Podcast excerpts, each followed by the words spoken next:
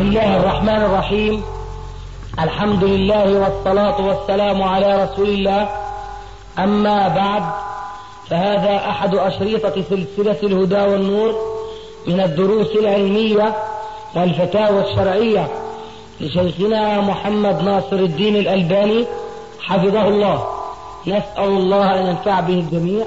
والآن مع شريط 22 على واحد. بسم الله الرحمن الرحيم. الحمد لله وحده. والصلاة والسلام على من لا نبي بعده. أما بعد فهذا الشريط فيه تسجيل جلستين لأستاذنا وشيخنا الفاضل محمد ناصر الدين الألباني.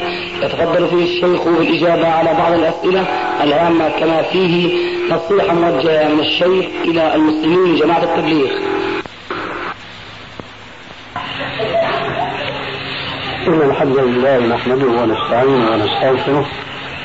ونعوذ بالله من شرور أنفسنا ومن سيئات أعمالنا. من يهدي الله فلا مضل له ومن يضلل فلا هادي له. وأشهد أن لا إله إلا الله وحده لا شريك له وأشهد أن محمدا عبده ورسوله. أما بعد فإن خير الكلام كلام الله وخير الهدي هدي محمد صلى الله عليه وآله وسلم. وشر الأمور محدثاتها وكل محدثة بدعة وكل بدعة ضلالة وكل ضلالة في النار. لعل الإخوان الحاضرين جميعا يعلمون من دلالة هذا الحديث وأمثاله مما هو ثابت في كتب السنة وصحيح الإسناد إلى النبي صلى الله عليه وآله وسلم كحديث عائشة من أحدث في أمرنا هذا ما ليس منه فهو رد. وكحديث العرباض بن سارية رضي الله تعالى عنه قال وعظم رسول الله صلى الله عليه وآله وسلم موعظة وجلت من القلوب. وذرفت من العيون فقلنا يا رسول الله أوصنا.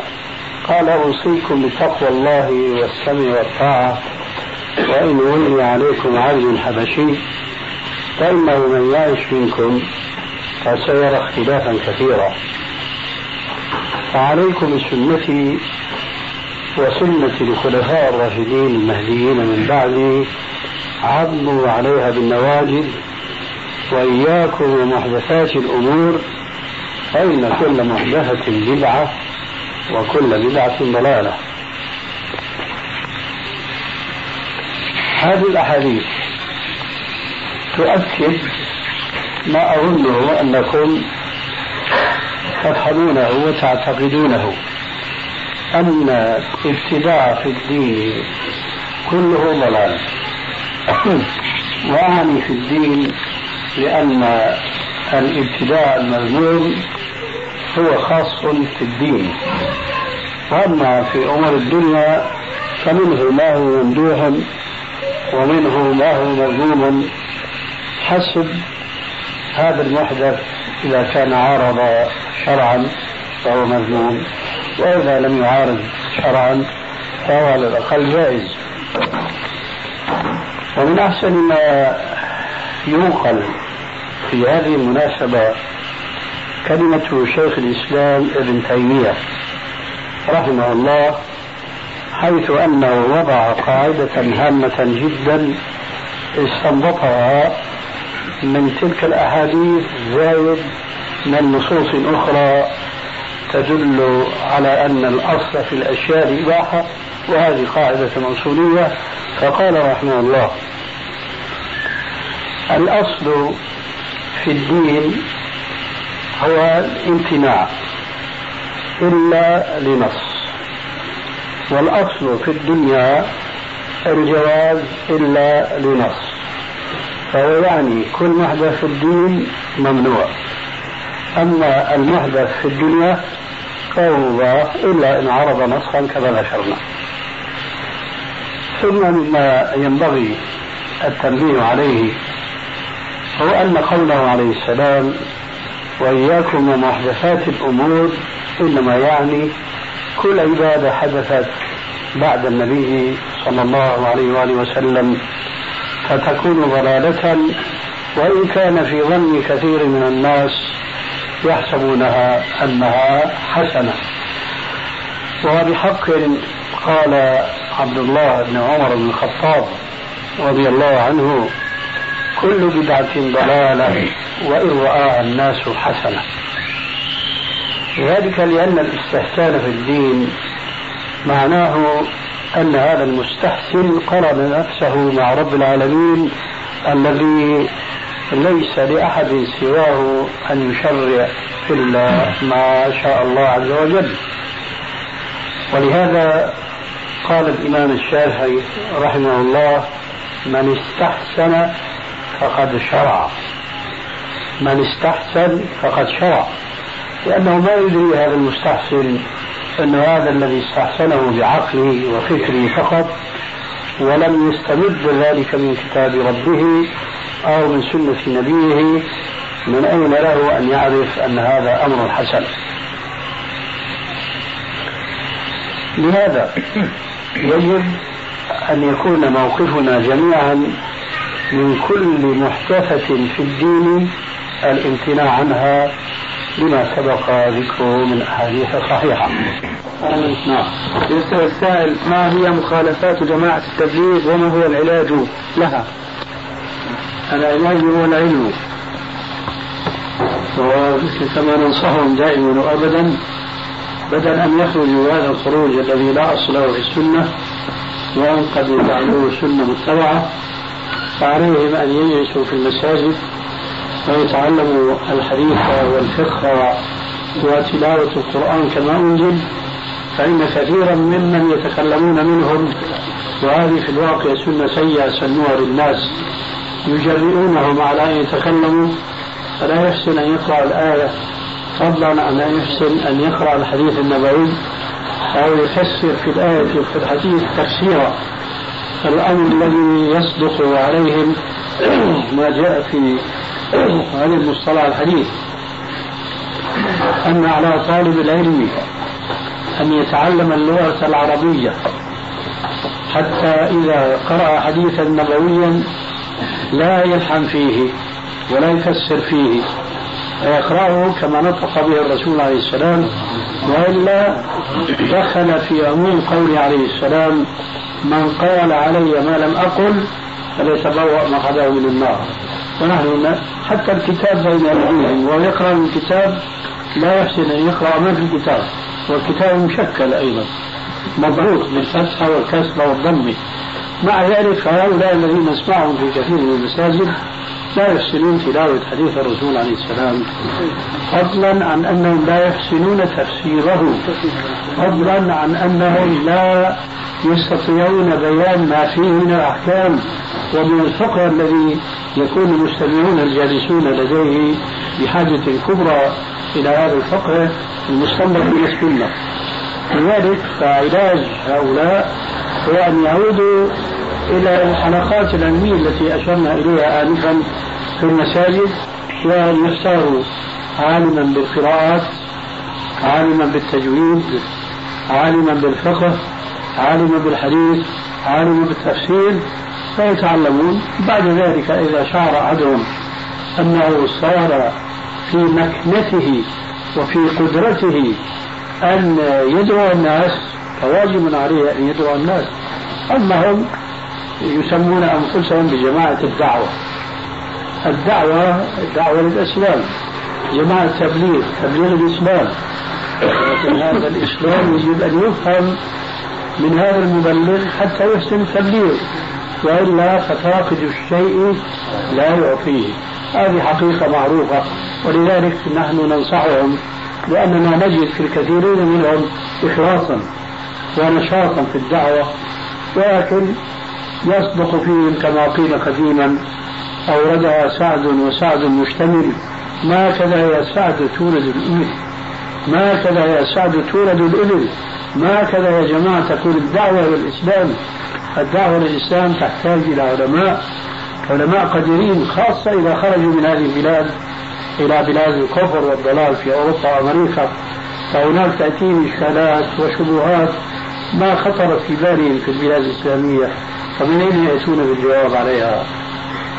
فاقد الشيء لا يعطيه أنا أعتقد أن هؤلاء جماعة التبليغ إذا كانوا يريدون أن يكونوا حقيقة مبلغين للإسلام لا يكفيهم أن يكونوا طلاب علم بل يجب عليهم أن يكونوا علماء وأن يكونوا مجتهدين مجتهدين يعني يستنبطون الأحكام الشرعية من الكتاب والسنة لماذا؟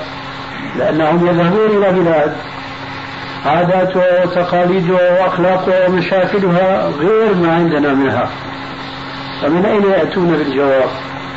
لا جواب عندهم بل قد يتورط أحدهم فيظن أن عنده شيء من العلم فيفتي كما أفتى أولئك الصحابة ذلك الجريح فقتلوه أفتوه بغير علم فضلوا وأضلوا كما قال عليه السلام في الحديث المتفق عليه.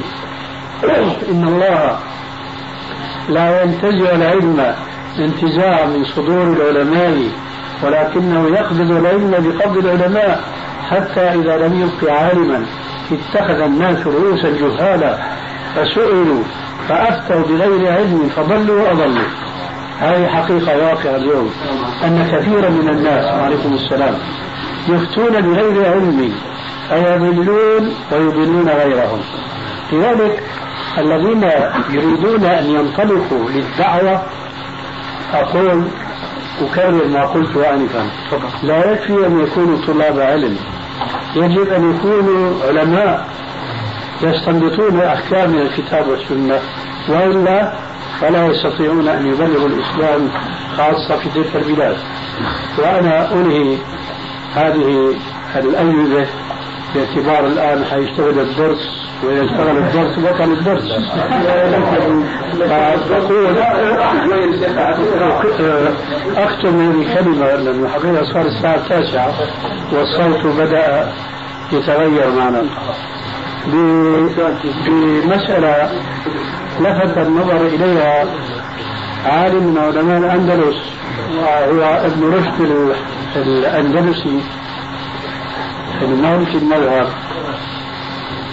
ضرب مثلا للعالم المجتهد والعالم المقلد مثل رائع جدا وفي عبرة لمن يعتبر قال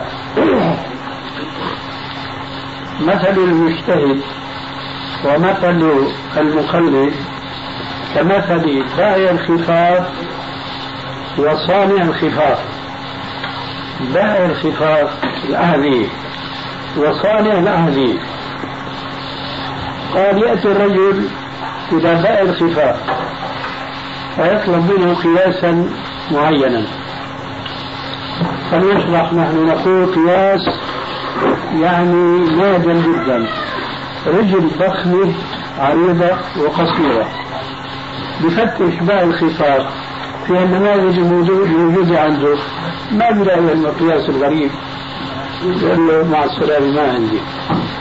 يذهب إلى باء الخفاف إلى صانع الخفاف نقول له أريد خوف من هذا القياس نقول له حاضر. لأنه يصنع هذا مثل المجتهد وذاك مثل المقلد. فمن أين يأتي هؤلاء بالأجوبة عن الأسئلة إذا ما طرحت عليهم خاصة في تلك البلاد؟ لذلك ننصحهم ونؤكد النصيحة لهم ما دام عندهم إخلاص وغير على الإسلام وتبليغ الناس أن يعكفوا على طلب العلم. ما استطاعوا إلى ذلك سبيلا بعد ذلك عسى الله عز وجل أن يمكنهم من هذا العلم ويسعى لهم مجال الدعوة إلى الله بحق. وإلا كفاقد الشيء لا يعطيه بسم الله الرحمن الرحيم. هذه الجلسة الثانية. تشعر في في حصل التباس عن بعض الإخوة قرأوا كتاب الجماعات الإسلامية في كتاب السنة خصوصا فيما يتعلق بجماعة التبليغ. فرأيت إنه توضح لنا ماذا يرى السلفيون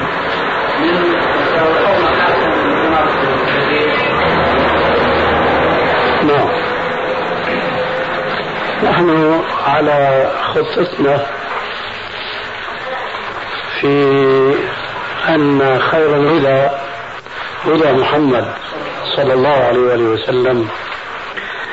وهذا بلا شك والحمد لله نص متفق عليه بين كل الجماعات الإسلامية. ما أحد يقول خير الهدى هدى أبو حنيفة أو مالك أو الشافعي أو أحمد. وكلهم يعتقدون أن هؤلاء من أهل العلم والفضل وهدفهم اتباع الرسول عليه السلام والسير على هداه. فهذا الأصل المتفق عليه بين المسلمين جميعا خير الهدى هدى محمد صلى الله عليه وسلم. مع هذا الاتفاق فهناك اختلاف في تطبيقه. وفي جعل هذه القاعدة النبوية يعني حقيقة تمشي على وجه الأرض. هنا يصبح الأمر مختلفا فيه. فتحدثنا آنفا. بالنسبة لموضوع العلم ما هو؟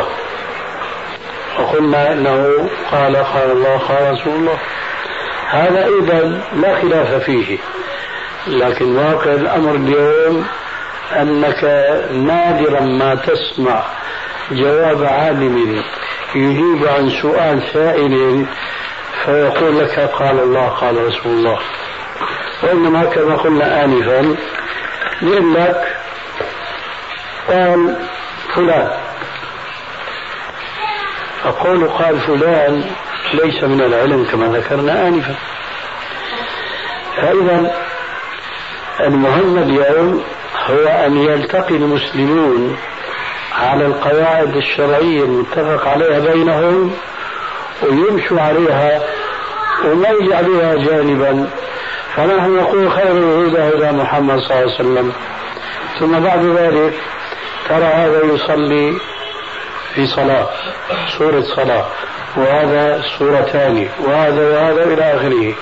كذلك الوضوء والصيام والحج وإلى آخره. لماذا؟ ما هو السبب؟ السبب أنهم ما طبقوا قاعدة خير الهدى أو خير الهدي هدي محمد صلى الله عليه وسلم. لماذا؟ لأن جعل هذه القاعدة حقيقة واقعية في حياتنا الدينية يتطلب العلم بقال الله وقال رسول الله وبخاصة بما قال رسول الله مما صح عنه والابتعاد عما لم يصح عنه. فأين هذا النهج وأين تطبيقه في واقعنا اليوم؟ نرجع إلى السؤال. فنقول ليس جماعة تبليغ كل جماعة إسلامية يقولون معنا خير الهدي هدي محمد صلى الله عليه وسلم.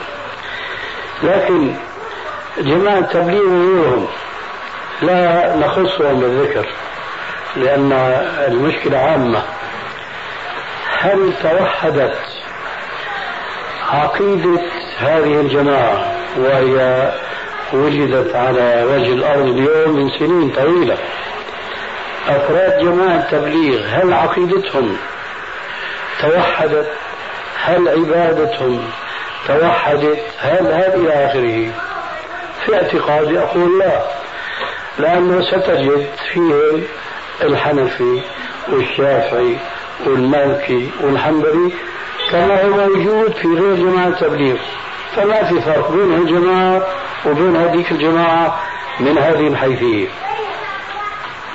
كذلك ستجد في جماعة التبليغ ناس يميلون فعلا إلى التمسك بالكتاب والسنة كما شرحنا آنفا لكن لا يجدون فيهم علماء يدلونهم على الكتاب والسنة وإنما هم يلتقطون من أي عالم يظنون فيه العلم بالكتاب والسنة فما دام يدلهم عن الكتاب والسنة فهم يتبعون ذلك لماذا؟ لأن عقيدتهم استقامت أنه لازم نحن نتبع كتاب السنة لكن جماهيرهم ليسوا كذلك ما هو السبب؟ لأنه مش موحدة فكرتهم ولا هم متلقين هذه الفكرة الموحدة من نفس الدعوة التي يسمونها بدعوة التبليغ. لهذا تصدر منهم كثير من الأمور المخالفة للسنة؟ من ذلك ما تفردوا وتميزوا به على سائر الجماعات الإسلامية. وهو ما يسمونه بالخروج في سبيل الله. ويعنون بذلك خروج جماعات إلى بعض القرى إلى بعض المدن إلى بعض الدول وقد تكون دول غير إسلامية. فنحن نلفت نظرهم دائما وأبدا. الخروج في سبيل الله أمر جيد لأنه الرسول عليه السلام يقول من سلك طريقا يلتمس فيه علما من سلك طريقا يلتمس فيه علما سلك الله به طريقا إلى الجنة. لكن إذا كانوا يؤمنون معنا كما نعتقد خير الهدى هدى محمد صلى الله عليه وسلم. هل هكذا كان الرسول عليه السلام وأصحابه الكرام يخرجون بالعشرات للدعوة إلى الإسلام. ما الخطأ في الخروج؟ الخطأ ما سمعته. ليش أنا الخطأ الخطأ ما سمعته. شو سمعت مني الآن؟ سمعت انه ما كانوا صحابة رسول الله صلى الله عليه وسلم يخرجون. طيب.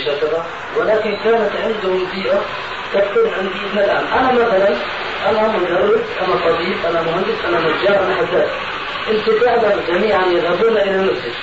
بعد تسليم الإمام كل واحد يذهب إلى بيته ولكن نحن إذا خرجنا إلى القرى ثلاثة أيام أو أسبوع عشر أيام نحن نتفرغ نتفرغ معروف كل واحد عنده عمل. فأنا لما اتفرج عن بيتي لأن أنا بقول بالنسبة بجوز يكون عقلي البيت مثلا شيء مثلا وكلنا هكذا فأنا لما اتفرج أسبوع في طريق أنا أول شيء أستفيد. أنا استفيد اتعلم من اللي اعلم مني بعدين نحن يعني عندما نخرج نجد ناس لا يصلون يعني مثلا إحنا نتكلم في المسجد مين عنده زيارة أنا أمضي ما بصلوش أنا أقول ما بصلوش وأحد عمره 60 70 سنة مريض ليش ليش بصلوش قال لأنه بس مرض فإحنا إذا زرناه بالله وذكرناه بالله على الأقلية وعلمنا شو واجبه فنذكر بالله الله فذكر عفوا عفوا البحث العلمي بده شوية أنا أنت هلا دخلت إنه بتزوره وكذا ما هذا البحث. الزيارة في الله مطلوبة والتناصح مطلوب والأمر المعروف مطلوب والنهي عن المنكر مطلوب. بس نحن قلت لك إنه نتكلم عن قضية يعني يتفرد بها جماعة تبليغ عن كل الجماعات. هلا أنت بتقول عنه ما تفرد جماعة تبليغ كل من عنده غيرة على الإسلام وعنده شيء من العلم وشيء من الغيرة على المسلمين يفعل هذا الذي تقوله. أنا بتكلم الآن عن هذا الخروج وبستدل بالسنة وبتكلم بقاعدة قلت وكررت قولي هذا بأنه لا يختلف فيها المسلمون إطلاقا. خير الهدى هدى محمد صلى الله عليه وسلم.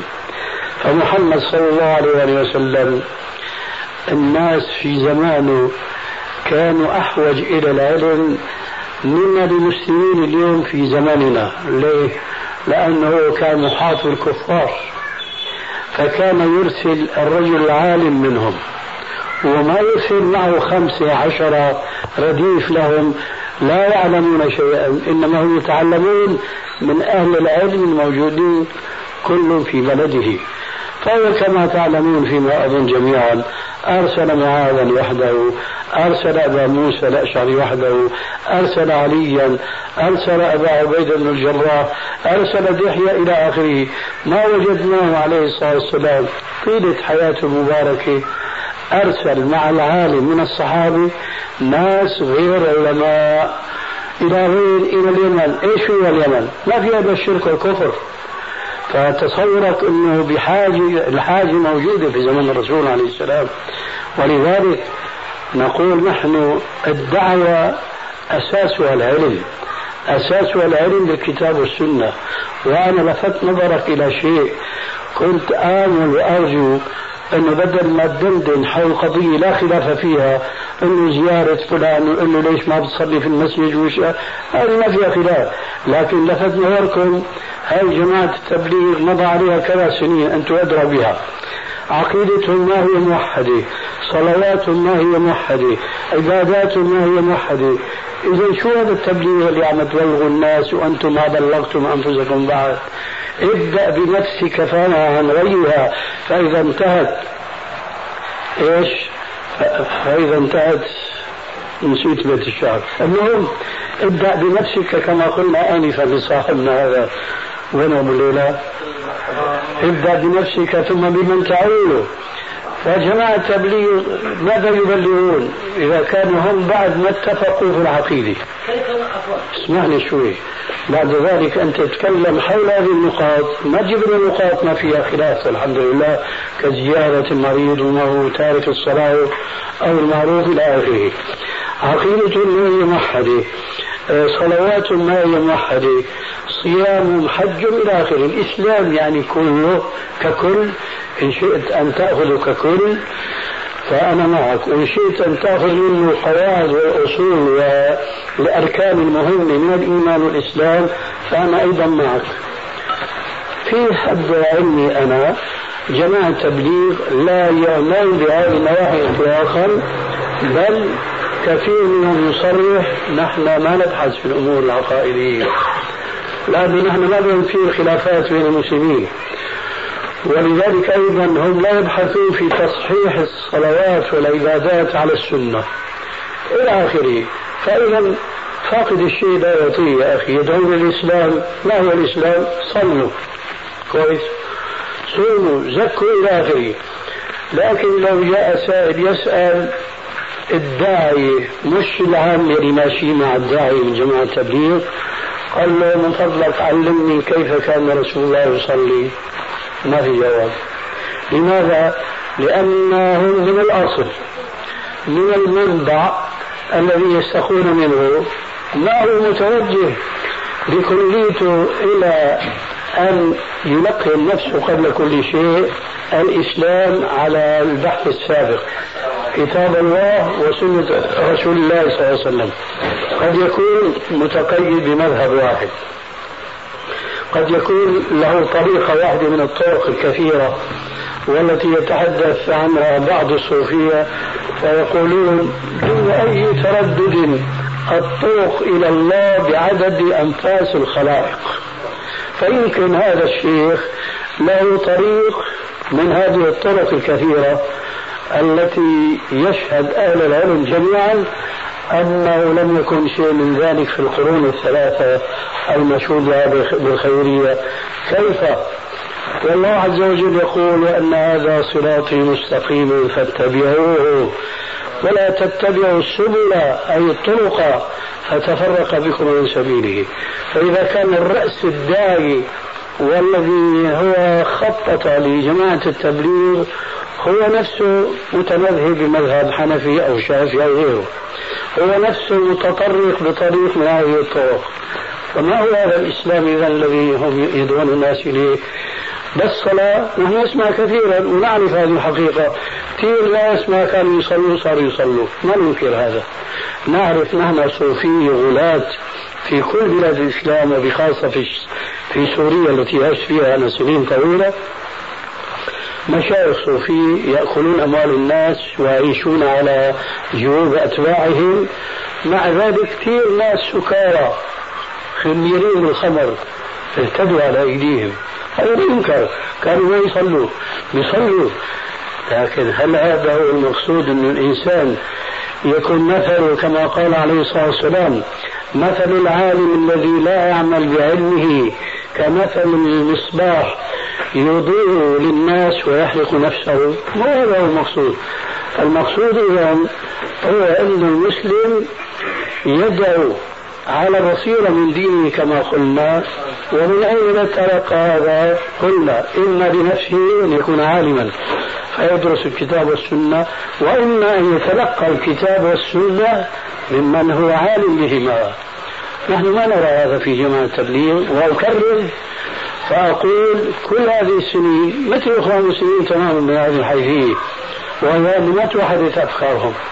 كما يوجد في الإخوان سلفي يوجد صوفي يوجد مذهبي قد يوجد في بعض البلاد شيعي أيضا نعرف هذا من تاريخهم الطويل. أي إسلام هذا الذي يدعون إليه. الآن بعد أن وضحت لك ما الذي يؤخذ عليهم وأنا أنصحهم بأنه يا جماعة بدل ما تخرج هذا الخروج الذي أولا لم يكن في عهد الرسول عليه السلام وثانيا تنظمونه تنظيما لا أصل في الإسلام ثلاث أيام أربعين يوم ما أدري من أشياء تفصيلية ما أحفظها الآن وما لنا فيها. فبدل هذا الخروج الذي لم يكن في العهد الأول الأول اجلسوا يا أخي في المساجد وادرسوا كتاب الله. إما من عند أنفسكم إن كنتم من القسم الأول وإما كما قلنا فاسألوا أهل الذكر إن كنتم لا تعلمون. نسمعهم كثيرا يفتتحون الدرس بكلمة جميلة جدا. أنا ما حفظتها بالطبع أنتم بتعرفوها. شو الكلمة اللي بيلقيها الواحد ما ما بيصلي الفريضة راح نصلي السنة. بيقولوا مثلا كلمة تشبه. أيوة أحسن تمام. طيب نجاحنا واتباع سنة رسولنا لكن لو سألت ما هي السنة في هذه الصلاة اللي أنت صليتها الآن؟ ما يدري نعم يجلس بعد الصلاة بيفتح رياض الصالحين ونعم كتاب هو. بيقرأ له حديثين ثلاثة لا بيشرح ولا بيبين ولا بيوضح بيقرأ مثل ما وجده في الكتاب ثم بينصرف الناس وبيقول عنا بالشام تي تي تي تي مثل ما رحتي جيتي شوفوا انت يا أخي من الحديث والله الشيخ ما ما شرح لنا. ليه ما شرح؟ لا نفاقد الشيء يعطيه يا أخي. ولذلك بدل ما يضيعوا أوقاتهم بقراءة أحاديث ما فهموها خلي واحد اثنين من الألوف المؤلفة منهم. يتخصص في العلم تفسير حديث لغة إلى آخره ثم يجمع الناس حوله ويدعوهم إلى الإسلام ويدعوهم إلى بصيرة. أما على هذه الطريقة جماعة التبليغ يبلغون ماذا؟ الإسلام. طيب ما هي العقيدة التي يجب على المسلم أن يعتقدها؟ أهي الأشعرية مثلا أم الماتريدية أم عقيدة أهل الحديث؟ مثل ما قلت لك آنفا. كل على حسب ما تلقى. إما من أبوه وأمه وجده وإما من الأزهر الشريف أو الجامعة الإسلامية أو, أو إلى آخره. وإلا فهو فارغ الذهن تماما ما في عنده لا هيك ولا هيك شو السبب؟ أولا ليس من نظامهم أنه يفهموا جماعتهم العقيدة. ليس من نظامهم ليس من منهاجهم. ثانيا ليس من دعوتهم أن يفهموا الناس السنة والبدعة. والشاعر العربي المسلم القديم يقول عرفت الشر لا للشر لكن لتوقيه ومن لا يعرف الشر من الخير يقع فيه. وهذه الحكمة الشعرية مأخوذة من حديث حذيفة بن يمان رضي الله عنه الذي قال عن نفسه كان الناس يسألون رسول الله صلى الله عليه وسلم عن الخير وكنت أسأله عن الشر مخافة أن يدركني أو لذلك لكن كما قال الشاعر أيضا أوردها سعد وسعد مشتمل ما هكذا يا سعد تورد الإبل؟ بدكم تدعوا إلى الإسلام بدكم تعرفوا ما هو الإسلام. بدءا من الإيمان وهذا الحديث يمكن بعض الإخوان بيذكروه أنه جاء رجل بينما نحن جلوس عند رسول الله صلى الله عليه وسلم إذ جاء رجل شديد بياض الثياب شديد سواد الشعر لا يعرفه أحد حتى جاء إيش؟ ولا يرى عليه اثر السفر حتى جلس إلى النبي صلى الله عليه وسلم فأسند ركبتيه إلى ركبتيه ووضع يديه على فخذيه وقال يا محمد أخبرني عن الإيمان. قال الإيمان كذا أخبرني عن الإسلام الإسلام كذا إلى آخره. الإيمان بالله. ما سمعت مرة أحد إخوانا دول إجا شرح كلمة إيمان بالله هل يمكن تأليف مجلدات عليها؟ ويكفي كواقع أن الشيخ الإسلام ابن تيمية له مجلد اسمه كتاب الإيمان وهناك كتب قديمة لمحدثين كابن أبي شيبة وأبو عبيد القاسم سلام وغيره كلها تحت كتاب الإيمان. ما هو الإيمان؟ الإيمان بالله. المسلمون يؤمنون بالله. النصارى يؤمنون بالله اليهود يؤمنون بالله الكل غير زنديق غير دهري يؤمن بالله. لكن كل واحد من هؤلاء إيمان بالله يختلف عن إيمان الآخرين. فإذا ما هو هذا الإيمان الذي هو الشرط الأول في الإيمان؟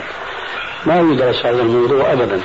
هذا الإيمان مثلا يدخل فيه الإيمان بوحدانية ذات الله عز وجل. يدخل فيه الإيمان بوحدانية ألوهية الله حيث لا يعبد سواه. يدخل فيه وحدانية الله في صفاته. كل هذه الأشياء جماعة التبليغ ما يدندنون حولها إطلاقا. إذا يا أخي ما هو الإسلام الذي تدعون إليه؟ بس يا أخي لما تصلي تعال صلي كلمة حق ما فيها إشكال.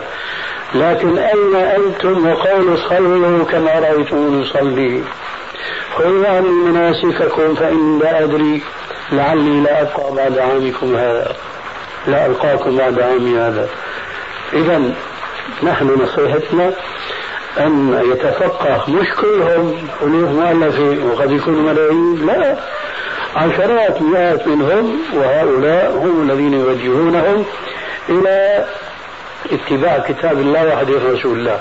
أما الخروج فلا يخرج إلا أهل العلم هكذا هدي الرسول عليه السلام.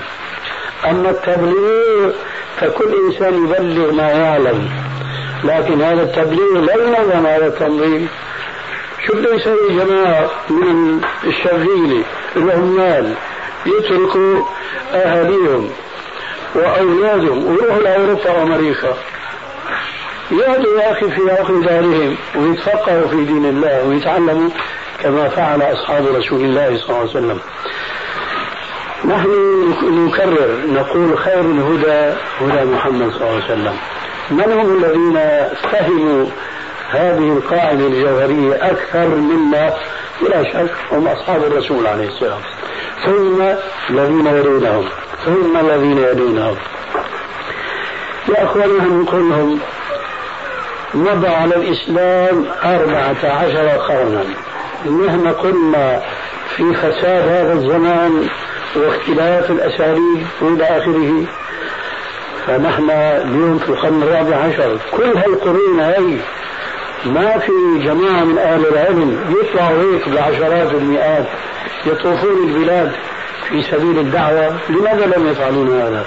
لذلك يقول أهل العلم وكل خير في اتباع من سلف وكل شر في ابتداع من خلق لا أحد يناقش في سبيل الدعوة لأن الله يقول ولتكن منكم أمة. لكن البحث بصير في أسلوب الدعوة في طريقة الدعوة فيما أدخل فيها من أمور لم تكن في عهد الرسول. أوضحها أنه يخرج من لا علم عنده. يخرج لماذا ليتعلم يا أخي اقعد في بيتك ونسي في جانبك واجلس هناك وتعلم من أهل العلم. كيف؟ يشترط إذا خرجت لقرية ثانية وجلست في المسجد فتعلم ونفس في المسجد. إيش المسجد؟ يا حبيبي مو هذا البحث الله يرضى عليك. لا تخلينا ندخل في نقاط ما هي موضوع خلاف أنا لعلك لا تعرفني. أنا كنت في سوريا كنت أروح لحمص وحلب وأدلب ولاذقي ولا إيش المانع أنا بتقول إيش المانع ما في مانع لكن بقول لك الأقربون أولى بالمعروف أهل بيتك جيرانك إلى آخره. ثم إلى ماذا تدعو؟ أهل بيتك أنت علمتهم. هلا أنا ولا مؤاخذة البحث بيني وبينك خاص. أنت أهل بيتك فهمتم العقيدة؟ فهمتم كيفية صلاة الرسول عليه السلام؟ أنا بقول لك لا. ليه؟ على اعتبار أنك أنت من جماعة التبليغ أنا ما أدري. بس أفترض أنك أنت من جماعة جماعة التبليغ لا يتعلمون كيفية صلاة الرسول ولا يعلمون. كيفية الحج إلى بيت الله الحرام لا يتعلمون ولا يعلمون. إلى آخره. فأنت إذا على اعتبارك فرد من أفراد جماعة التبليغ أهل بيتك. هل أنت عايش معه؟ واللي بتحتضنها وبتحتضنك إلى آخره؟ فهي أقرب الناس إليك. أنت قمت بهذا الواجب حتى تترك وتروح لقرية أخرى. وتقول لي إيش المانع؟ بقول لك ما في مانع. لكن ابدأ بنفسك. ثم بمن يليك. ليه تترك بلدك؟ يعني قلة الجهل في بلدك حتى تروح إلى بلد أخرى حتى تروح إلى أوروبا لا يا أخي ما فينا كافينا. نحن بدنا مئات العلماء الدعاة. مئات لحتى نكفي يكفينا قيام الواجب بعدين وراء ننتقل مثلا للزرقاء إلى كذا إلى كذا. مش نروح إلى أوروبا. فوين وجود الدعاة؟ نعم هذا بحثنا يا أخي. فاقد الشيء لا يعطيه في عندنا نكتة في الشام بيذكروها. يقول أن رجل من الأكراد متحمس للإسلام لكن كردي لا يعرف من الإسلام إلا الشيء القليل لقي رجلا من اليهود في الطريق والخنجر بحضنه صاحب الخنجر قال له ولا بتأسلم ولا بقتلك قال له دخلك ماذا أقول؟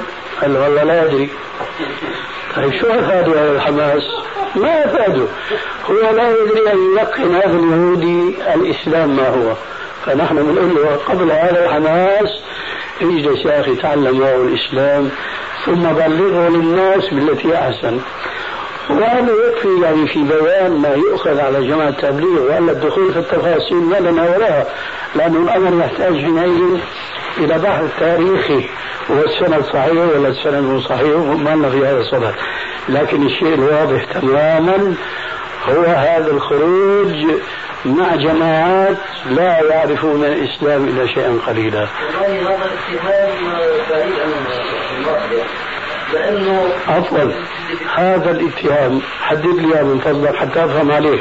آه يا أخي عفوا أول شيء الذي يتهم جماعة الدعوة بهذه الاتهامات ما خرج معهم حتى يفهم ما أهدافهم. عفوا سألتك يا أخي الله يرضى عليك دعنا من الكلمات اللي ما بتفهم المخاطب أنا سألتك هذا الاتهام حدد لي ما هو هذا الاتهام الاتهام لا يصلون كما يصلي الرسول عليه الصلاة والسلام هذا اتهام كيف اتهام ما نشوفهم شلون الاتهام يا أخي؟ الله يهديك. يعني هلا بلا مؤاخذة نحطك تحت الواقع الآن أنت أو غيرك من جماعة التبليغ. إذا ليش عم تقول هذا الاتهام؟ الله يرضى عليك. نحن شايفينه. أول شيء إذا وجدت واحد أنا بحكي معك أخ يعرف إنه أنا صلي سنتين بصلي كنت خارج السعودية صار لك سنتين شو؟ صلي سنتين بصلي أنا بحكي معك صلي سنتين أنا بصلي وأنا تعرفت على جماعة التبليغ بالحي أنا فمهما سالتني بجوز ما أقدر اجاوب لأنه ما عندي من العلم في الدين فقليلا صدق ولكن أنا يعني خرجت مع الجماعة وجلست عندهم وجدتهم كيف يصلي؟ وأنا عندي كتاب اللي هو انت تعرفه اللي هو صلوا كما رايتموني يصلي. فلذلك في عندنا من المسيرين والحدادين والعمال والمدرسين ولكن يعني هم يدركوا هذا الحمد لله وصار عندهم فطر ولكن إذا أنت وجدت واحد صبر شهر شهرين سنه التسجيل ياخذ وما اجتهد على نفسه بالعلم. إنما تيجي تحكم عليه. تسمع لي؟ أنت عم تقول اولا هذا اتهام نحن ما نتهم الناس ونحن أحرص الناس على أن لا نتهم مسلما. الجماعة عايشين في المريخ ولا عايشين في أرضنا؟ عايشين يعني يصلوا في مساجدهم ولا في مساجدنا؟ شو يعني نشوفهم. بعدين بعدين هذا كلامك أنت. بأي الكلام السابق. لكن الإنسان ربما لأول مرة ما بيرسخ الكلام لأول مرة ولذلك كان من سنة الرسول عليه السلام أنه إذا تكلم بكلمة أعادها ثلاثا لتفهم عنه. أنا قلت لك آنفا إذا وجدنا في جماعة تبليغ من يصلي على السنة هذه السنة ما جاءتهم من من دعوتهم. هذه السنة جاءتهم من غيرهم. فنحن بدنا هم السنة تنبع من عندهم. فأنت الآن كما جاء في القرآن وشهد شاهد من أهلها أنت عم تقول صلى سنتين تصلي الحمد لله. وعم تصلي على كتاب صفة صلاة الرسول ليش ما بتصلي على كتاب صدر من جماعة التبليغ؟ لأنه لا وجود لمثل هذا الكتاب.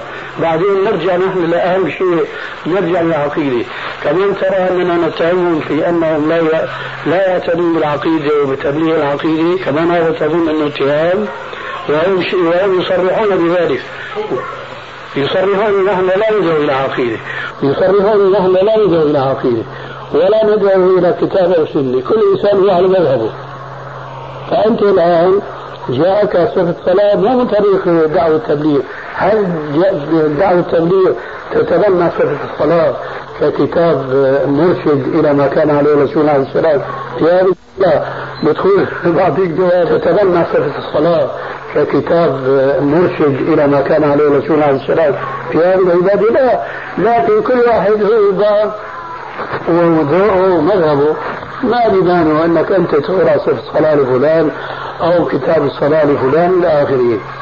أنا أريد أن أقول السني يجب أن تنبع من جماعة تبليغ وليس أن تنقل إليهم من جماعات أخرى. ما دام يريدون يذلوا الإسلام ما دام عندهم هذا حماس. فأنت الآن تقول أنا داخل يعني في الإسلام ولا مؤاخذة جديدة وعم اصلي من سنتين. طيب هات اي إنسان تعتقد بأنه على علم من جماعة التبليغ لترى حينئذ صدق كلامي و... وتكون بعيد عن اتهامي بما ليس في أنه أنا بتتهمني اني اتهمهم أنا أعرفهم من الشر وهذه جلسات معهم اعرفهم هنا وبيجوا بيزوروني وبيبحثوا معي والى آخره. فانا مالي غبي عنهم ولا جاهل بهم حتى تقول ما بيجوز اتهامهم.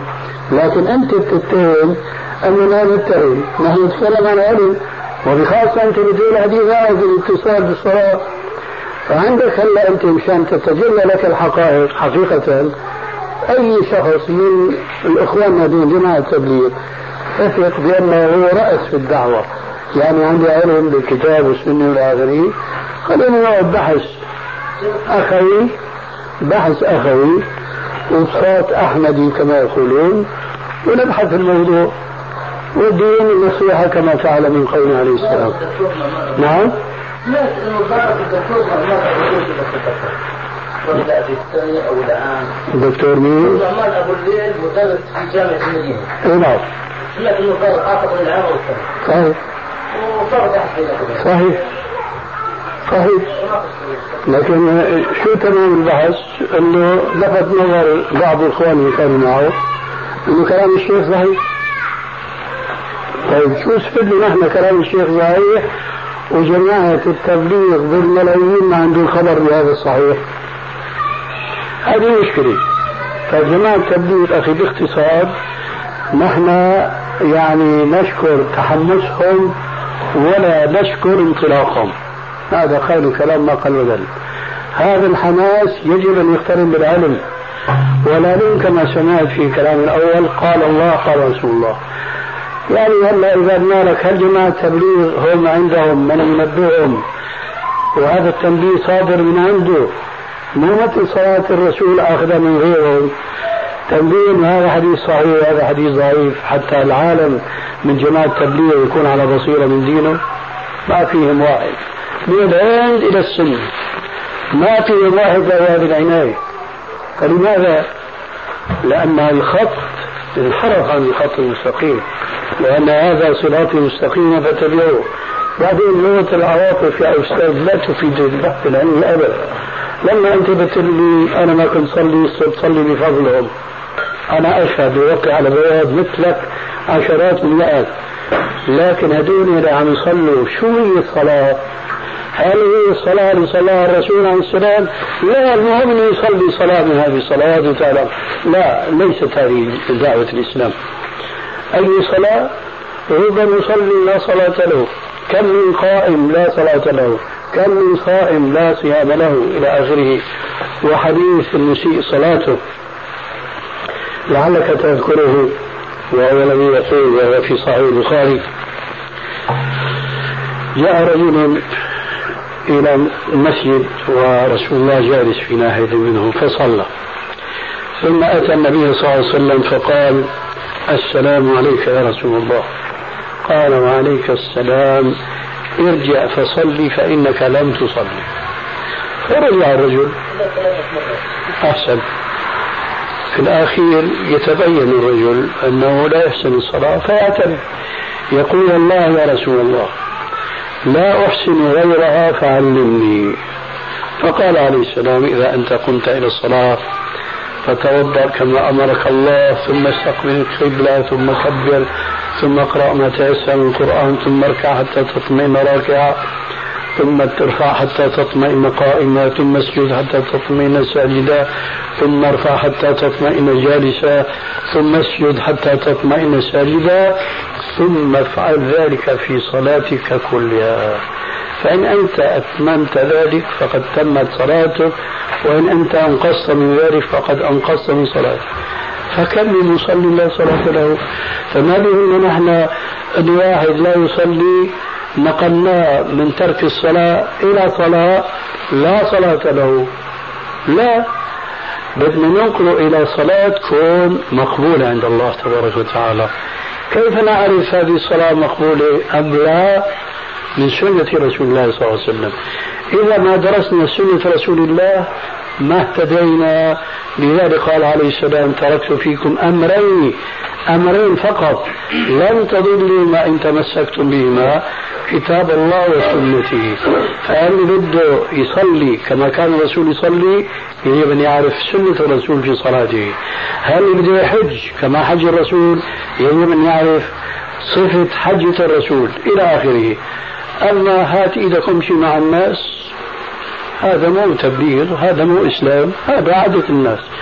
كما يقول عامة الناس أيها الناس اتبعوا الناس. لا مو هيك نحن أمرنا. اتبعوا أحسن ما أنزل إليكم من ربكم. ولا تتخذوا من دوني أولياء قليلا ما تذكرون.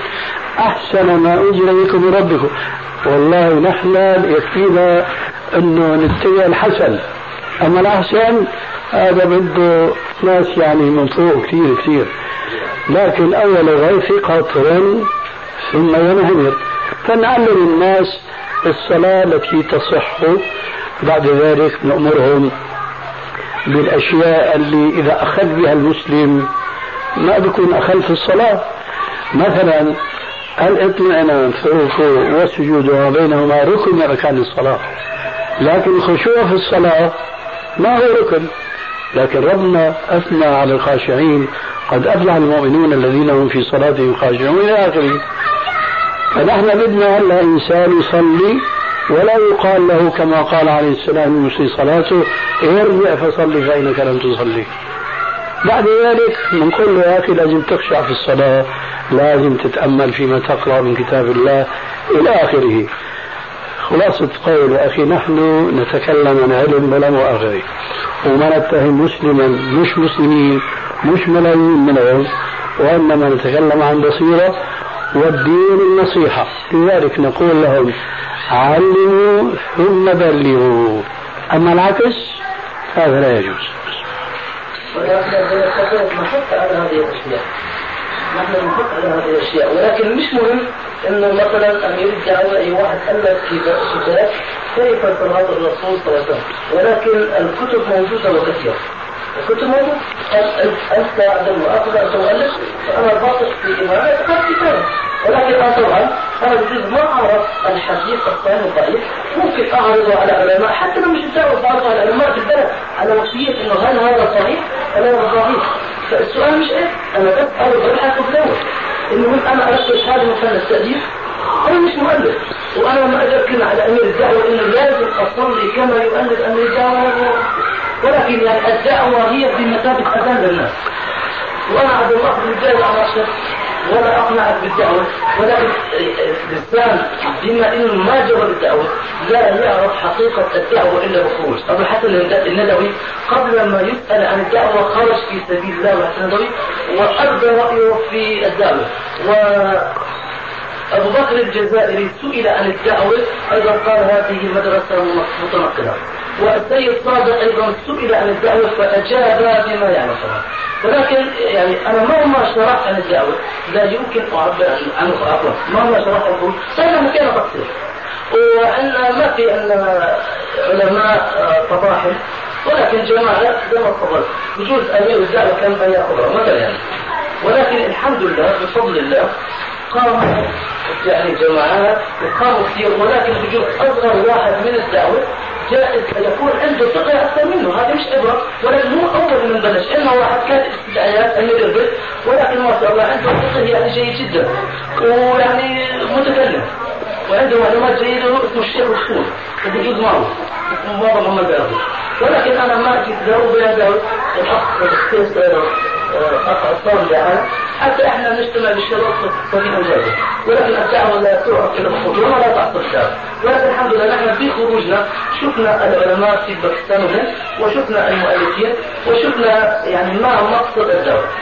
مقصد الدعوة هي مجرد اذان أذان تدعو الناس إلى إقامة الدين. ولكن الإنسان يجتهد أنا بس تسمع نشبه أنا ما أعرف أنت يا أخي بارك الله فيك. أنا نصحت في نصيحة الحماس في الدعوة لا تفيد. الحماس دع جانبا البحث العلمي بده أنات وهدوء إلى آخره. أنت لما بتقول الدين وتدعو إلى الدين أما يجب عليك أن تكون فاهما الدين؟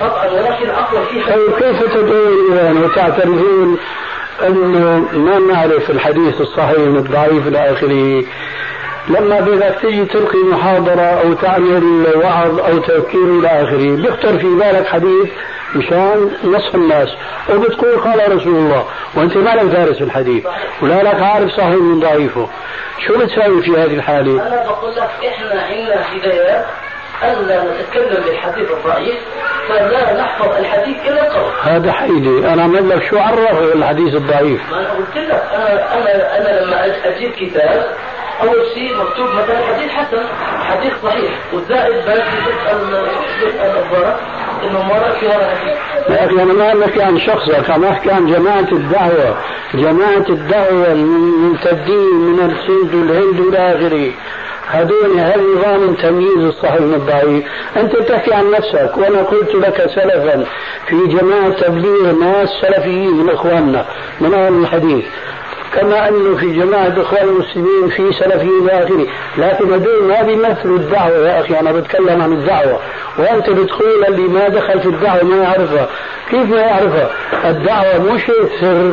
الدعوة قامت على كتاب الله وسنة رسول الله كما ينهجون بين يدي كل درس. طيب وين هذه الدعوة؟ ونحن نسمع دروسهم نسمع مواعظهم بنشوف أفكار منحرفة عن الكتاب والسنة وعقيدة منحرفة عن الكتاب والسنة وهم أنت الآن كلمت آنفا أنهم عندهم هداية. أما ما عندهم تعليم وتبليغ العقيدة التي جاء بها رسول الله صلى الله عليه وسلم. يعني الآن هاي أنتم جماعة ما أدري اثنين ثلاثة أربعة من جماعة التبليغ. لو سألكم سائل سؤال الرسول الجارية أين الله هل جوابكم إن كان صوابا ينبع من دعوة تبليغ أم من دعوة أخرى؟ وإن كان خطأ فكيف لا تعرفون الجواب الصحيح لهذا السؤال؟ فهمت علي ولا لا؟ طيب الآن لو سألناك أنت أي الله شو جوابك؟ ما راح أعطيك الجواب الصحيح.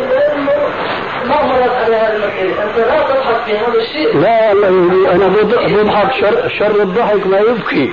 أنا بضحك هي أنت ضحكت الآن؟ أنا بضحك من قهري ومن أسفي على المسلمين أنه بيقعدوا بيشتروا غيرهم بينسوا أنفسكم. يا أيها الذين آمنوا عليكم أنفسكم لا يضركم من ضل إذا اهتديتم. ليش حتى ما يكون عندك جواب وهي مسألة عقيدة؟ عقيدة أين الله؟ ما عندك جواب ليه أنت ما عندك جواب لأنك تعترف ابن سنتين. طيب واللي ابن عشرة وعشرين عندي جواب ولا لا؟ أنا بقول لك ما عندي جواب. وإن كان عندي جواب فبيكون خلاف السنة. بتقول لي أنت لا تتهم الناس. أنا هاي بساطحني. تفضلوا احكوا هذه عقيدة. شو جوابكم عليها؟ إن كان صح لكم وين وين أخذتوها؟ من جماعة التبليغ؟ بنقول لكم لا جماعة التبليغ ما تبحث هذه المسائل. وإذا كان ما عندكم جواب فالمشكلة أشكل. ليه؟ عقيدة. ما بتعرفوها عايشين تبلغون الناس دعوة الإسلام وأنتم هذه العقيدة لسه ما عرفتوها وما عرفتوا جوابها. ما بصير هذا. لا أنا بعطيك الجواب واجب علي الجواب لكن أنت ليش ما بتعطيني جواب؟ أنا ممكن أعطيك جواب الله أكبر. ليش أنت بدك تعطيني جواب يعجبني ولا ما يعجبني؟ نحن من ساعة وعظنا أخانا القديم هنا أن ندخل المسجد وصلي لله تعالى ما كتب الله لك ولا تبرد بالناس فأنت هلا بتقول بعطيك جواب بس. يمكن ما يعجبك. شو بدك فيه أنا بيعجبني ولا لا؟ أنت أقصد وجه الله. ممكن أقول إنه الله أقرب اليك من حبل لا هذا مو جواب. هذا مو جواب اين الله. أنت تعرف حديث الجاري؟ لا ما أعرف. طيب هذا هو طيب غيرك الاخوان الموجودين بيعرفوا جواب اين الله؟ ها؟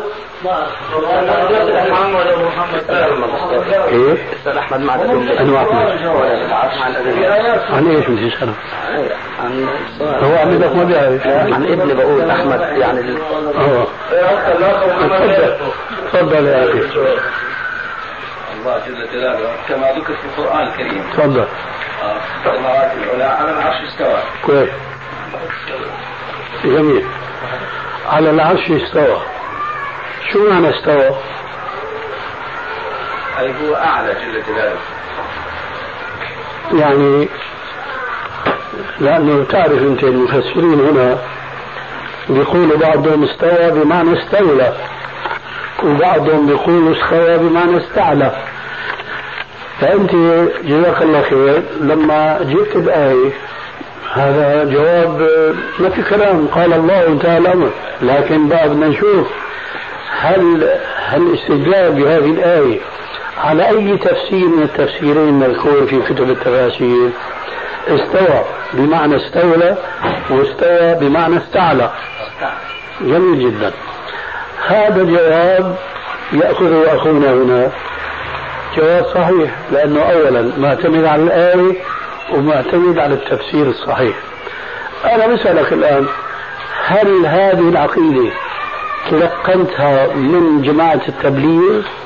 لا أرأيت فنحن هذا موضوعنا يا أخي والدين النصيحة. جماعة تبليغ أوراسنا هنا متحمسين ويدعون وإلى آخره لكن يدعون إلى أشياء المدعوين يعرفونها. كل ما في الأمر أنهم بحاجة إلى من يحركهم ويوعدهم شايف أما إذا أمرت واحد بالصلاة في مسلم بينكر شرعية صلاة. أسوأ واحد يقول لك الله يتوب عليه إذا نهيت عن شرب الخمر ما حدا منهم بيستحل شرب الخمر؟ إلى آخره. تذكير ما في أنا قلت لك أمر معروف نهى منكر لكن هؤلاء الذين يريدون أن يقوموا بالواجب الكفائي بالفرض الكفائي عليهم أن يقوموا قبل ذلك بالفرض العيني. فرض عين على كل مسلم أنه يصحي عقيدته في الله أولا. ثم بنبيه صلى الله عليه وسلم ثانيا. ثم ثم إلى آخره. فأنا لما عم أتكلم عن جماعة أعرفهم جيدا. إذا كان عندهم عقيدة صحيحة أو عبادة صحيحة ما هي نابعة من دعوتهم. أخذوها من غيرهم وهذا يشكرون عليه. يشكرون عليه كأفراد أنت أخذت صفة صلاة. فاهتديت إلى صلاة النبي. هو أخذ هذه العقيدة الصحيحة من غير جماعة تبليغ. فاستقامت العقيدة إلى آخره. هذا شيء كويس. لكن هذا نابع من غير الدعوة دعوة التبليغ. فنحن نريد هذه الحسنات وهذه الأفكار الصحيحة أن تنبع من جماعة التبليغ نفسها. وينشئوا بها على العالم كله. أما وهم لا يعلمون ففاقة الشيء لا يعطيه. فلعله وضحت وضح لك إن شاء الله أنني لا أتهم إنسان بما ليس فيه وأني حريص على الجماعة يدون أنه يكونوا دعاة إلى الإسلام على قاعدة بعثة الرسول عليه السلام لمعاذ وغيره لما الرسول صلى الله عليه وسلم أرسل معاذا إلى اليمن قال له ليكن أول ما تدعوهم إليه شهادة أن لا إله إلا الله.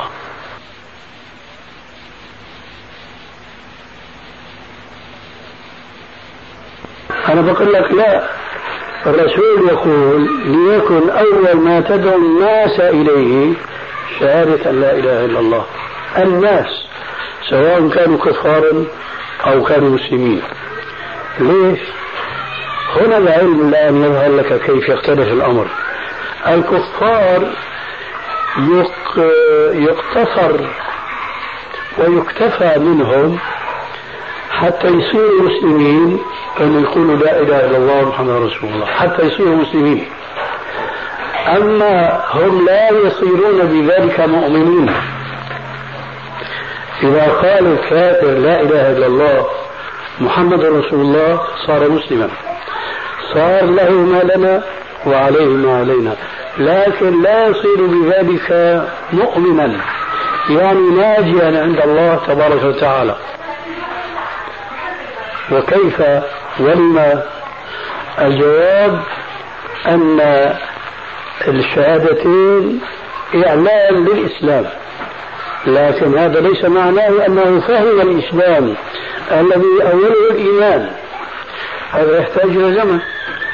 مع الزمن حيتبين للأم المسلمة للحاكم المسلم أن هذا الكافر الذي قال أشهد أن لا إله إلا الله قالها نفاقا قالها تقية خوفا من الإسلام خوفا من فرض الجزية أم عن صدق.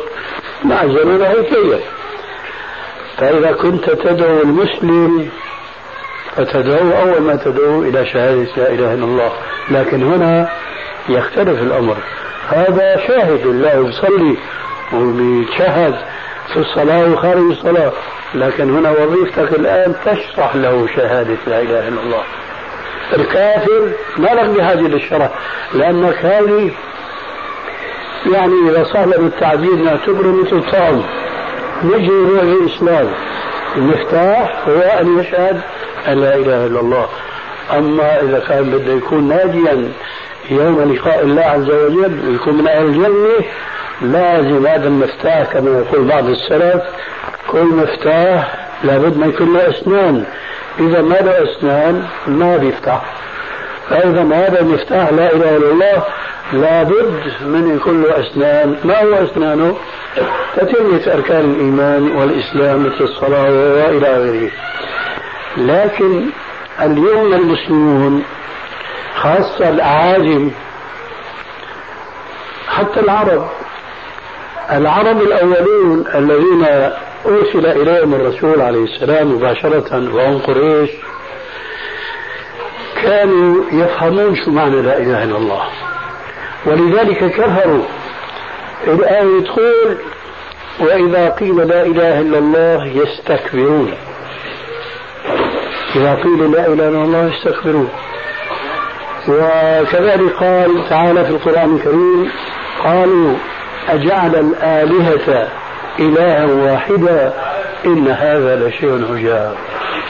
الفهم الذي فهمه الكفار من الآية لا إله إلا الله آه، فهموا وكفروا. المسلمون اليوم إلا القليل منهم آمنوا ولم يفهموا. نعم؟ ما فيهم زي فهم الكفار آه بارك الله فيك. شايف الأخوة يفهمون لكن هذا الفهم مش من الدعوة هذا من برا المسلمون اليوم لا يفهمون فهم الكفار بلا إله إلا الله. لكن في فرق بين هؤلاء وأولئك أولئك فهموا وكفروا ولذلك استنكروا أجعل الآلهة إلها واحدة؟ إن هذا لشيء عجاب أما المسلمين بيقول لك أشهد أن لا إله إلا الله آمنت بالله وملائكته وكتبه لكن شو معنى لا إله إلا الله؟ أكثرهم الآن لا يعلمون المعنى.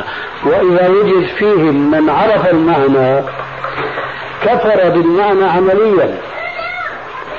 هذه البحوث أنا أريد جماعة التبليغ يكونوا مشبعين فيها. من كبيرهم لصغيرهم. لأن هذا له علاقة بالعقيدة. كل شيء دون العقيدة سهل.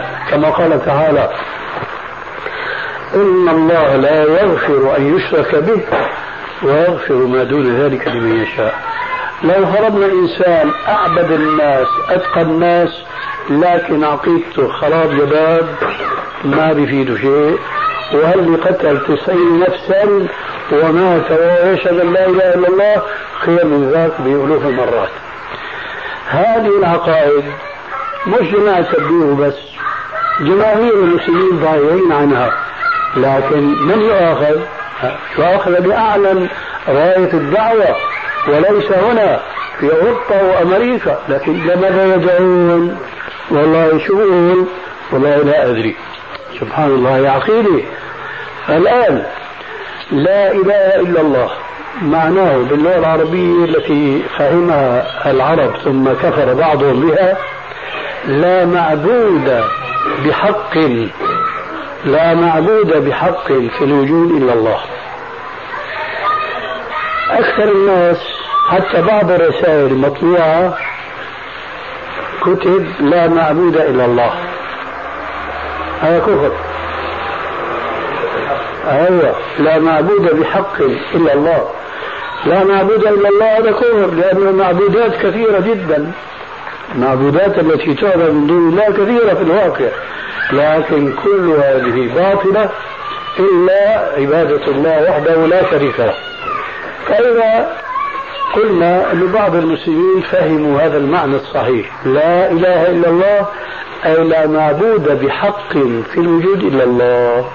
هذا معنى صحيح وهذا الذي ينجو به المسلم من الشرك بالله عز وجل. لكن هل كل من فهم هذا الفهم الصحيح ظل مؤمنا به لا ينقضه بعمل له؟ ما أكثر النواقض فتجد من يقول لا إله إلا الله محمد رسول الله يعبد غير الله. ليه يعبد غير الله؟ لأنه يا أخي مش فهمان شو هي العبادة ولذلك أنا بذندن وبتحسر أن جماعة التبليغ هذه البحوث كلها ضاربين عنها سطحا. ليه؟ مش كأفراد هيك القيادة فاضة على الجماعات أن يبتعدوا عن هذه القضايا. كيف كيف مسلم يشهد أن لا إله إلا الله بالمعنى الصحيح؟ نفترض هكذا. ثم هو يكفر بهذا المعنى عمليا قلنا لأنه يعبد غير الله. كيف يتصور مسلم يعبد غير الله؟ بالملايين المسلمين الذين يعبدون غير الله. بالملايين. الآن كل مصلي ولا بد ولو في ركعة الوتر الركعة الوحيدة بده يقرأ الفاتحة حتى تصح صلاته. وبيقول في الفاتحة يا رب إياك نعبد وإياك نستعين. أي بك وحدك نستعين. لا بغيرك شو رأيك بقى اليوم في الملايين من المسلمين الذين يأتون بغداد من أجل الشيخ عبد القادر؟ هي بسموه الباز؟ ويأتون الحسين وزينب في مصر وما أدري. نعم. آه بيروحوا لهنيك مشان إيش؟ مدد يا سيدي أحمد. مدد يا بدوي إلى آخره. وين إياك نعبد وإياك نستعين؟ ما فهموا شو هي العبادة اللي عم يحصرها في الله لما عم يقول إياك نعبد. ما يدري أنه إذا سجد تعظيما لشخص أنه عبده من دون الله. ما يدري هذا المعنى أبدا. ما يدري أنه إذا نذر للست زينب أو الخضر أو شعيب أو ما أدري إيش عندهم ما يدري أن هذا الذبح هو شرك لله عز وجل وكفر بعبادته. ليه؟ لأنه مش معلم هو أمي لا يقرأ ولا يكتب معليش لكن قلنا التعليم يكون بطريقتين إما إذا كان قادرا على الفهم من كتاب السنة فإن كتاب السنة مباشرة وإما فاسألوا أهل الذكر إن كنتم لا تعلمون. وين أهل الذكر؟ أهل الذكر لو سألتم هذا السؤال اليوم ما راح يجاوبك بهذا التفصيل وما راح يفهمك التوعيد ولا شيء من ذلك الله يقول في القرآن الكريم ونقرأ هذه الآية لكن أكثرنا لا يفهمها. وبالتالي ما بيطبقها. قل إن صلاتي صلاتي مفهومة. إن صلاتي ونسكي. شو معنى نسكي؟ ذبيحتي ومحياي ومماتي لله رب العالمين. لا شريك له. طيب هي بتقول أنا نذرت الذبيحة لا سيدنا شعيب وهذا لعبد القادر والست زينب والحسين والى هذا كله إشراك بالله عز وجل لأن الله قرن النسيك مع الصلاة وقال إن صلاتي ونسكي ومحياي ومماتي لله رب العالمين. والرسول عليه السلام يقول من ملعون من نذر من ذبح لغير الله. ملعون من ذبح لغير الله. أقول ملايين المسلمين. بيشهدوا أن لا إله إلا الله وأن محمد رسول الله. وبيصلوا وبيصوموا ويمكن بيقوموا الليل والناس نيام. لكن عقيدته خراب يا باب. شو فائدة الصلاة؟ وقد أشرك بالله. لأنه في الأصل الشهادة التي يدخل بها المسلم إلى الإسلام ما فهمها. من الكافر أنه يدخل الإسلام بشهادة أن لا إله إلا الله. لكن هذا المسلم مسلم ابن مسلم ابن مسلم يمكن يرجع جده صحابي من أتباع الرسول عليه السلام. شو الفائدة عاش هذه السنين كلها؟ وهو لا يفقه معنى لا إله إلا الله. ثم إن فقه ذلك وفهم كفر به عمليا ليه؟ لأنه ما في من العبادة التي لا يعبد بها إلا الله ما هي هذه العبادة وما أكثر ما ترى الآن الحلف بغير الله. على غير أبائي بأدنى مناسبة بحياتي بحياة ابني براس أبي براس جدي إلى آخره. ويمكن ما في كل واحد إلا قرأ قول الرسول عليه السلام من حلف بغير الله فقد أشرك. فإذا فإذا هذا الإيمان الذي هو الركن الأول لما سأل جبريل الرسول عليه السلام ما الإيمان؟ قال الإيمان أن تؤمن بالله. فأول إيمان بالله أن تؤمن بوحدانيته في ذاته وفي عبادته وفي صفاته. اليوم ملايين من الصوفية يعتقدون أن بعض المشايخ يطلعون على الغيب. ونحن عندنا في الشام كانوا التلامذة المساكين المساكين. يقولوا أنا حضرت الشيخ انكشف شو في بقلبي والله قال العليم بما في الصدور عليم بما في الصدور رب العالمين. شركوا الشيخ مع رب العالمين أنه بيطلع على ما في قلبه. أراد أن يسأله سؤال وإذا الشيخ بيجاوبه بدون ما يسأله. هاي بصير صدفة. لكن معناه أن الشيخ كشف ما في قلبه. هذا شرك بالله عز وجل. عندك قصيدة البوصير التي لا يزال كبار المشايخ في هذا البلد وغيره بيحطوا شربة الماء في الوسط وبيعملوا حلقة ذكر وبيقرأوا فيها قصيدة البوصيري وفيها فيها الكفر الصريح. هل يقول فإن من جودك الدنيا وضرتها ومن علومك علم الله والقلم. هذا خطاب للرسول عليه الصلاة والسلام. فإن من جودك الدنيا وضرتها ومن علومك اللي بيعرف اللغة العربية بيفهم من أي تبعيضية بيسموها. يعني بعض علومك يا رسول الله علم اللوح والقلم.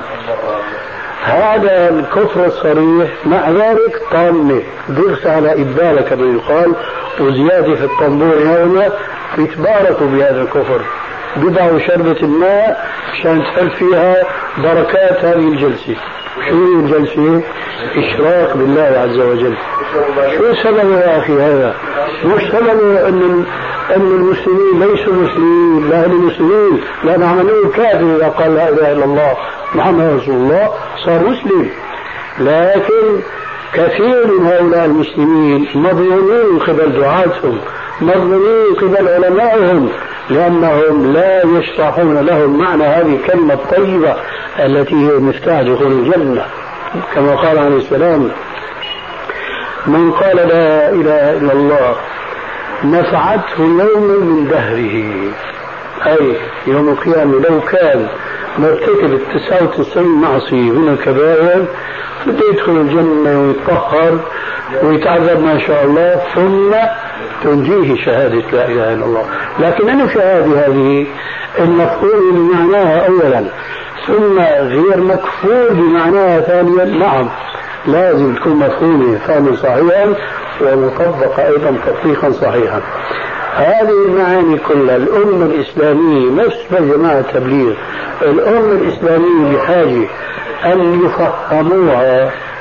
بعد ذلك كل فرد يدعو إليها بحسب ما بلغه من العلم ولا يكلف الله نفسا إلا وسعها. أما الإنسان نحن حالنا ونقعد يشتغل بغيرنا والله هذا ما بيفعله إلا إنسان موصل يعني موصل في أحد درجات الغفلة ليه؟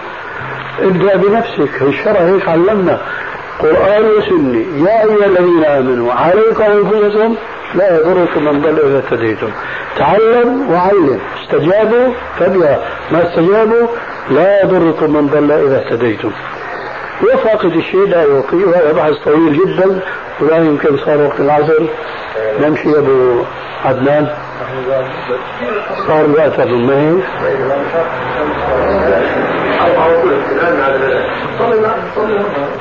لا بنصلي في المسجد بس شوفوا لنا الجماعه النساء بيجوا يصلوا معنا في المسجد ولا نرجع ناخذهم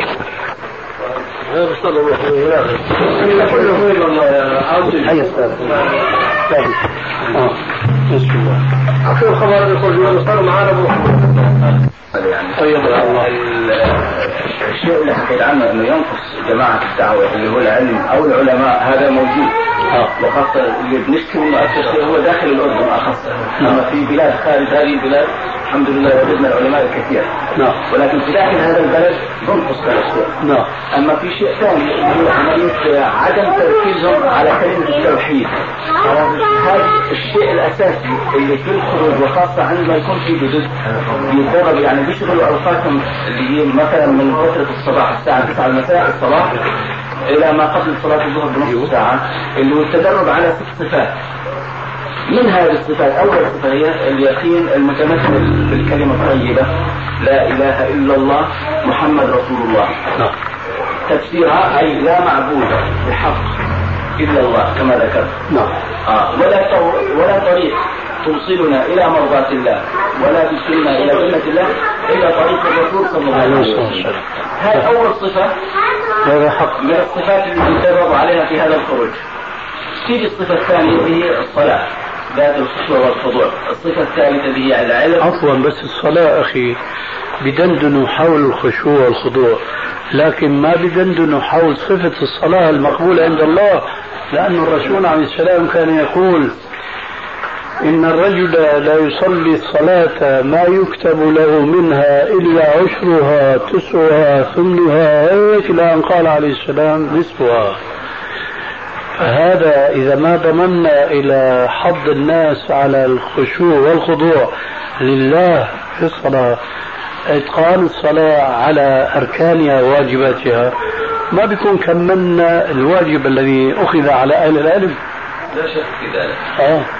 لكن المهم ما يفعلون هذا يا أخي. فيجب أنت واحد مثل حكايتك أنه يذكر هؤلاء أنه ما بكفي أنه نضيع خمس دقائق عشر دقائق عشرين أكثر أقل حول جانب واحد فقط مما يتعلق بالصلاة وهو الخشوع. وإنما أن تؤخذ الصلاة ككل أيوة. ومش ضروري يأخذ هذا من كتابي أو من كتاب غيري. يأخذون من كتب السنة وهي مكتوبة. نعم. طيب أنت بتقول أنه وجدت علماء هناك. بس هنا ما في علماء. في بس أقلاء يعني. نعم نعم. طيب هناك هل كنت تسمع البحث في التوحيد وأنواعه؟ توحيد الربوبية توحيد الألوهية توحيد الصفات ما أعتقد هذا. ما هو إحنا كانت جلستنا بتعرف يعني ممكن نجلس في هذا المسجد يوم أو يومين وننتقل. يعني ممكن نسمع درس أو بيان نصف ساعة ساعة ساعتين بس مش أكثر اي لكن أنا بقول كأصول الدعوة. أصول كل دعوة لها أصولها. يعني مثلا هلأ الدعوة السلفية شو أصولها؟ الرجوع إلى الكتاب والسنة. ومنهج السلف الصالح. ثلاث أشياء. الكتاب والسنة وعلى منهج السلف الصالح. هذه أصولها كأساس يعني. بعدين بيجي التفصيل. بدءا من العقيدة إلى كيفية الطعام والشراب ونحو ذلك. كل هذا في السنة. فأصول دعوة التبليغ ما أظن فيها الاعتناء بالتوحيد بهذا التفصيل الذي شرحت لكم جانبا منه والذي به ينجو للمسلم يوم الله تبارك وتعالى. ليس هذا من أصول دعوة التبليغ. لا هنا ولا هناك. فالمشكلة ليست مشكلة إنه ما في عندنا هنا علماء كثيرين كما تقول أنت. بينما هناك في علماء كثيرين. مو هذه المشكلة. هلا لو فرض اضرب لك مثال. لو فرض كتاب صفة صلاة النبي أو غيره مما هو على منهجه. وجعل لزاما على كل فرد من أفراد جماعة التبليغ أنه يتمثل صفة الصلاة من هذا الكتاب. ألا ترى معي أنه جماعة التبليغ ما في فرق بين الهندي والباكستاني والبرتغالي والمسلم إلى آخره؟ كلهم راح يكونوا على صلاة واحدة. ليش؟ لأنه فرض عليهم المنهج أنه يأخذوا مثلا الصلاة من هذا الكتاب. أو كما هو الواقع الآن مثلا رياض صالحين. فرض على جماعة التبليغ أنه يتبنوا كل أحاديث رياض الصالحين مع الفهم الصحيح ولو بإيجاز لها. راح يصير وحدة فكرية بين كل فرد من أفراد جماعة التبليغ. مش موجود هذا الشيء. لذلك هذا من الأشياء الذي ينصح جماعة التبليغ أن تدخل في برنامجهم. وأنا أعلم نعم. طيب بارك الله. وأنا أعلم أنه هذا ليس فقط يعني مش داخل في المنهج بل هم لا يفعلون. أنا عشت ست سنوات في المدينة المنورة وكنت أرى الوعاظ طبعا في المسجد النبوي. ما بدندنوا حول التوحيد مع أنه هم في عقر دار التوحيد هناك. هنا مثلا يمكن الإنسان يتحفظ شوي من الكلام حول بعض المسائل. مثلا أضرب لك مثال التوسل بغير الله.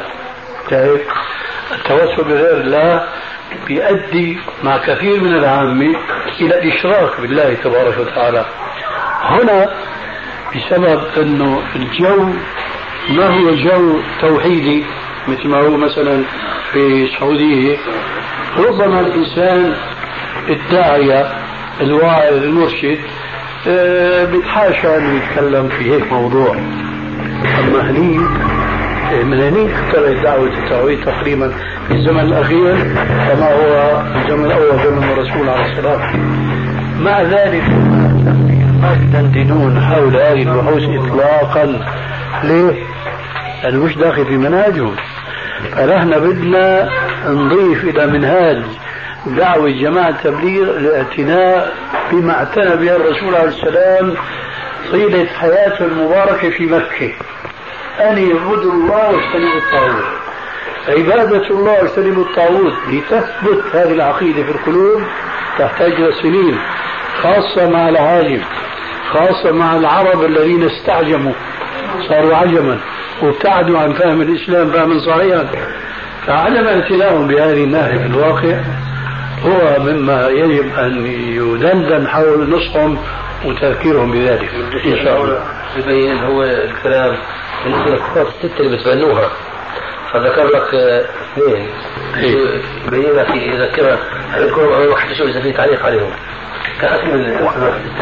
هي طبعا صفة كلمة التوحيد الأولى اللي ذكرناها لا إله إلا الله محمد رسول الله. الصفة الثانية الصلاة الخشوع والخضوع والصفة الثالثة هي العلم مع الذكر. العلم مع الذكر والذكر الذي ورد عن الرسول صلى الله عليه وسلم. والصفة الرابعة طبعا إكرام المسلمين حتى تتولد بيئة على غرار بيئة الصحابة رضي الله عنهم التي كانت في عهد الرسول صلى الله عليه وسلم. والصفة الخامسة هي آه، الإخلاص. هذا أهم شيء. الإخلاص النية أن تكون جميع هذه الأعمال أن تكون خالصة لله تعالى. الصفة السادسة طبعا هي الدعوة إلى الله والخروج في سبيل الله. هذه الصفات الستة اللي تقريبا بيركزوا عليها. في أثناء الخروج. طيب. شو المقصود بالعلم؟ إيش؟ قلت العلم وايه؟ العلم مع الذكر. شو المقصود بالعلم؟ علم الدين. أن نعلم ما لله علينا خلال ال 24 ساعة. آه. يعني شو المطلوب منا. طيب. يعني مش داخل في العلم العقيدي. كل شيء. العقيدة ما هي الأساس الأصل.